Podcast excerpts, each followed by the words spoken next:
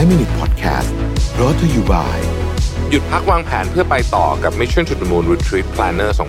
2023 สั่งซื้อได้แล้ววันนี้ที่ Line Official at Mission to the Moon สวัสดีครับ 5 minutes นะครับ คุณอยู่กับรวิทยานุสาหะครับ วันนี้เอาบทความจากโอลิเวียแอนเดอร์สันนะฮะชื่อว่า 10 psychological tricks that actually work on people นะฮะเป็นเรื่องทางจิตวิทยาเล็กๆน้อยๆนะครับ ที่ ใช้งานได้ผลจริงกับคนทั่วๆไปนะฮะอันแรกเขาเรียกว่า dawn the face เทคนิคนะครับ dawn the face เทคนิคนี่อธิบายแบบสั้นๆเลยก็คือว่า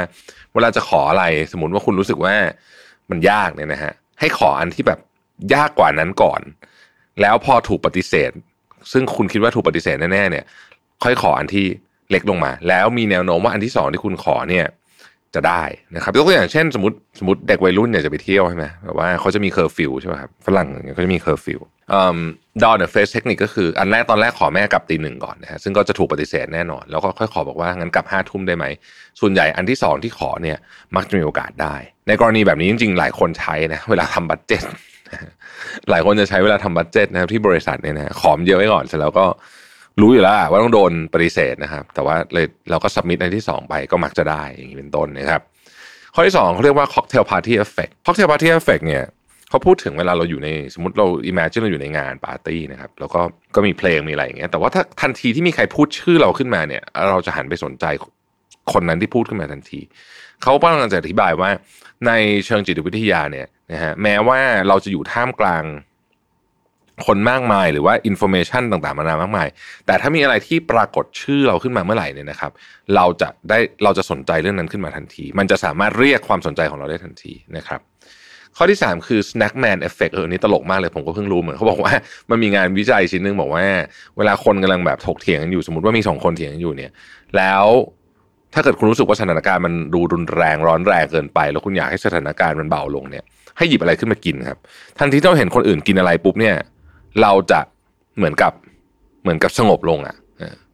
คือคุณอาจจะไม่ใช่คู่ขัดแย้งนะไม่ใช่ว่าคุณเถียงอยู่หยิบขึ้นมากินนะแต่ว่าถ้าคนอื่นในวงนะครับ ลอง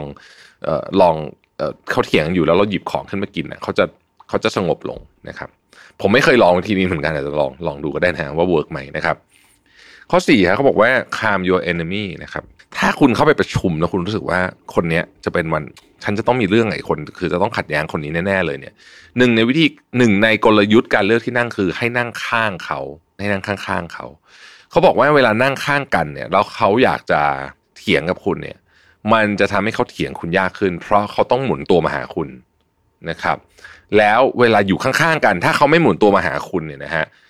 เขาจะระแวงที่จะพูดอะไรไม่ดีเกี่ยวกับคุณ เพราะว่ามันอยู่ข้างๆมันเป็นมุมที่เรามองไม่เห็นนะครับ โดยสัญชาตญาณของมนุษย์เราจะค่อนข้างกลัวมุมนี้ มันเป็นคล้ายๆ มุมอับ ข้อ 5 clear your pathway เขาบอกเวลาอยู่ในที่คนแน่นๆนะครับ เช่น สถานีรถไฟหรืออะไรแบบนี้นะฮะ แล้วคุณรู้สึกว่ามันเดินลำบากนะฮะ ให้ใช้วิธีแบบนี้คือ คุณมองแล้วคุณจะไปไหน ให้มองจุดจุดหมายปลายทางของคุณนะครับ แล้วเดินเลย เพราะว่ามนุษย์เราเนี่ยจะมองสายตาของคนอื่นอยู่ตลอดเวลา เวลาเรามองไปที่ไหนเนี่ยเขาจะเห็นว่าเรามองไปที่นั่น แล้วเขามักจะหลบให้โดยอัตโนมัตินะครับพออ่านอันนี้เนี่ยผมก็ผมก็ไม่เคยลองวิธีนี้เหมือนกันนะเดี๋ยวเดี๋ยวจะต้องลองใช้ดู แต่ผมนึกถึงเวียดนามอะฮะที่เวลาคุณจะข้ามถนนเนี่ยคุณก็คือรถมันจะเยอะมากคือ ถ้าเกิดคุณรอรถหยุดให้คุณก็ไม่ได้ข้ามนะฮะวิธีการก็คือคุณมองไปข้างหน้าแล้วก็เดินเลยฮะแล้วรถก็จะค่อยๆ หลบคุณเอง อาจจะเป็นอะไรแบบนั้นก็ได้นะครับ ข้อที่ 6 ครับ eliminate your haters นะฮะทำยังไงถ้าเกิดมีคนที่รู้สึกว่าเขาไม่ค่อยชอบคุณเท่าไหร่จะทำยังไงให้เขาชอบคุณมากขึ้นเขาบอกว่าวิธีการง่ายๆเลยคือ ถ้าสมมุติเป็นคนในออฟฟิศเนี่ยลองไปขอขออะไรก็ได้ที่เป็นของเล็กมากๆ จากเขาอะฮะทันทีที่เขายอมให้คุณเมื่อไหร่ปุ๊บเนี่ยเขาจะเริ่มชอบคุณมากทันที เช่น ขอยืมปากกามาเซ็นเอกสารหน่อยอย่างเงี้ยเล็ก ๆ แค่นี้นะครับ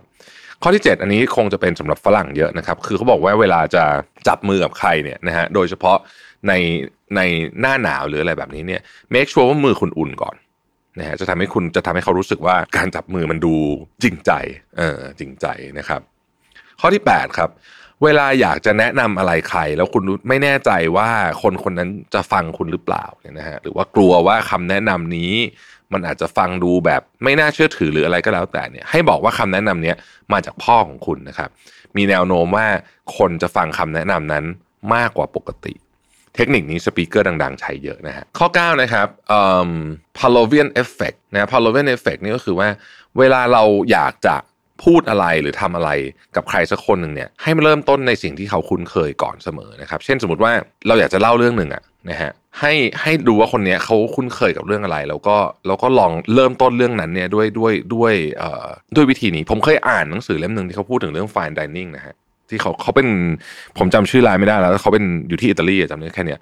แล้วเขาก็พูดถึงวิธีการออกแบบคอร์สของเขาว่าอาหารเขามันจะแบบมีรสชาติที่แบบที่ค่อนข้างแปลกอะใช้คำนี้แล้วกันนะฮะ แต่เขาจะเริ่มจานแรก ๆ ของคอร์สซึ่งเขามีแบบ 20 จานอย่างเงี้ยนะจานที่ 1 จานที่ 2 เนี่ย จะเป็นอาหารที่คนอิตาเลียนคุ้นเคยมากๆ คือไอ้พวกพาสต้าอะไรเนี่ยรสเขาจะเริ่มจากรสแบบนั้นก่อน เพื่อให้คนเนี่ยเปิดใจมากขึ้นกับรสที่ยากขึ้นไปกว่านั้นนะครับข้อสุดท้ายนะครับเขาบอกว่า cognitive dissonance เนี่ยนะฮะมันจะเกิดขึ้นเวลาเวลาคุณ คุณรู้สึกว่าคุณทำทำอะไรไม่ตรงกับกับความตั้งใจเดิมเช่นสมมติว่าคุณอยากจะ ทำอะไรเพื่อสุขภาพเนี่ย แล้วคุณทำแบบ แล้วคุณคุณยังไม่ได้ทำเนี่ยนะฮะเขาบอกว่าถ้าคุณนึกนึกเรื่องนี้อยู่ตลอดเวลาเนี่ย คุณมันจะช่วยคุณเปลี่ยนวิถีชีวิตคุณเช่น ถ้าสมมติว่าคุณอยากจะคุณรู้สึกว่าวันนี้คุณยังไม่ได้ทำอะไรดีๆเพื่อสุขภาพเลยเนี่ยนะฮะแล้วคุณนึกถึงเรื่องนี้อยู่ตลอดเวลาเนี่ย เราจะอยากเราจะพยายามทำตัว active เช่นเดินใช้บันไดแทนลิฟต์หรืออะไรพวกนี้เป็นต้นนะครับเขาบอกว่าถ้าคุณคิดอันนี้อยู่ตลอดเนี่ย แม้ว่ากิจกรรมบางอย่างมันจะดูแบบเหนื่อยเสียแรง เช่นการเดินขึ้นบันไดเนี่ยนะซึ่งขึ้นลิฟต์เร็วกว่าเยอะเนี่ย แต่คุณจะรู้สึกว่ามันได้ reward กับชีวิตประมาณนี้นะครับ นี่ก็เป็น 10 ข้อที่น่าสนใจดีนะฮะขอบคุณที่ติดตาม 5 minutes นะครับ สวัสดีครับ 5 Minute Podcast Presented by หยุดพักวางแผนเพื่อไปต่อกับ Mission to the Moon Retreat Planner 2023 สั่งซื้อได้แล้ววันนี้ที่ Line Official at Mission to the Moon